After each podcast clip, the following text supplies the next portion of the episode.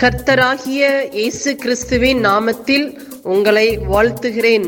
Panchkula Bethel IPA சபையின் மூலமாக நடைபெறும் இது தினசரி வேத தியானம்.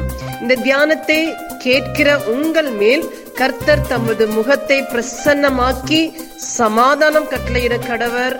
காட் பிளஸ் யூ கர்த்தருக்கு ஸ்தோத்திரம் உண்டாவதாக என்று தலைப்பு. எப்ரியர் எழுதின நிருபம் இரண்டாவது அதிகாரம். அந்த அதிகாரத்தை நம்ம தியானித்தமானால் ஆகையால் நாம் கேட்டவைகளை விட்டு விலகாதபடிக்கு அவைகள் மிகுந்த ஜாக்கிரதையாக கவனிக்க வேண்டும். ஏனெனில் தேவதூதரம் மூலமாய் சொல்லப்பட்ட வசனத்திற்கு விரோதமான எந்த செய்கைக்கும் கீழ்ப்படியாமைக்கும் நீதியான தண்டனை வரத்தக்க அவர்களுடைய வசனம் உறுதிப்பட் உறுதிப்படுத்தப்பட்டிருக்க முதலாவது கர்த்தர் மூலமாய் அறிவிக்கப்பட்டு பின்பு அவரிடத்தில் கேட்டவர்களால் நமக்கு உறுதிப்படுத்தப்பட்டிருக்கும். அப்படின்னா நம்ம வந்து வேத வசனத்தை நம்ம விசுவாசிக்கணும் வேத வசனத்தை நம்ம தியானிக்கணும் நாம் வந்து நீதியை விரும்பி அக்கிரமத்தை விற்று நம்ம விலகணும். அப்படின்னா நம்ம வந்து வேத வசனம் தியானிக்கும் போது தான் அதை வந்து இந்த அக்கிரமத்தெல்லாம் விற்று நம்ம விலகிறவர்களாக இருக்கிறோம்.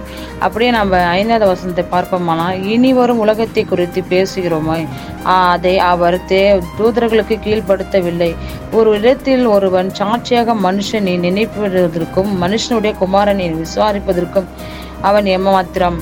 அவனை தெய்வ தூதரில் சற்று சிறியவனாக்கி மகிமையினாலும் கனத்தினாலும் அவனுக்கு முடிசூட்டி முடிய கரத்தினன் கிரியின் மேல் அவர் அவனை அதிகாரியாக வைத்து சகலத்தையும் அவருடைய பாதங்களுக்கு கீழ்ப்படுத்தினார் என்று சொன்னான். அப்படின்னா தேவன் வந்து மனுஷனாக பிறந்த பிறந்தார் அந்த உலகத்தில் மனுஷனாக பிறந்து இந்த உலகத்தில் வந்து தேவ தூதரெல்லாம் சிறியவராக இருந்தார் ஏன்னா தேவ தூதர்களை காட்டிலும் ஏசாப்பா தான் பெரியவர். இருந்தாலும் இந்த உலகத்திற்கு மனுஷனாக வரும்போது தேவ தூதராலும் பெ- இருந்தார் நம்மளுக்காக பாடுபட்டார் நம்மளுக்காக உபத்திரங்கள் அனுபவித்தார் நம்மளுக்காக அவர் சிலுவையில் அறைஞ்சதன் மூலமாக தான் அவர் வந்து நம்மளுக்கு வந்து ஒரு ரட்சிப்புங்கிற ஒரு ரட்சிப்பை கொடுத்தார். நம்மளுக்கு வந்து அவர் மரணத்தின் மூலமாக தான் நம்மளுக்கு வந்து மகிமையும் கனத்தையும் அவர் நம்மளுக்கு கொடுத்தார். அவர் தேவன் வந்து நம்மளை வந்து இந்த உலகத்தை அண்டா சராதரி சராசரத்தையும் அவர் தான் படைத்தார். மனுஷனும் அதில் வந்து நம்ம அதில் வந்து ஒரு சிறிய சிறியவராக தான் நம்மளுக்கு படைத்தார் இருந்தாலும் நம்மளுக்காக அவர் பாடுபட்டு உபத்திரங்களை பட்டார் என்று நம்ம ஒவ்வொருவர்களும் நினைத்து தேவனுக்கு ஒவ்வொரு நாளும் நம்ம நன்றி சொல்லவர்களாக இருக்க வேண்டும். தேவன் தாமே எல்லோரையும் ஆசீர்வதிப்பாராக. ஆமேன்.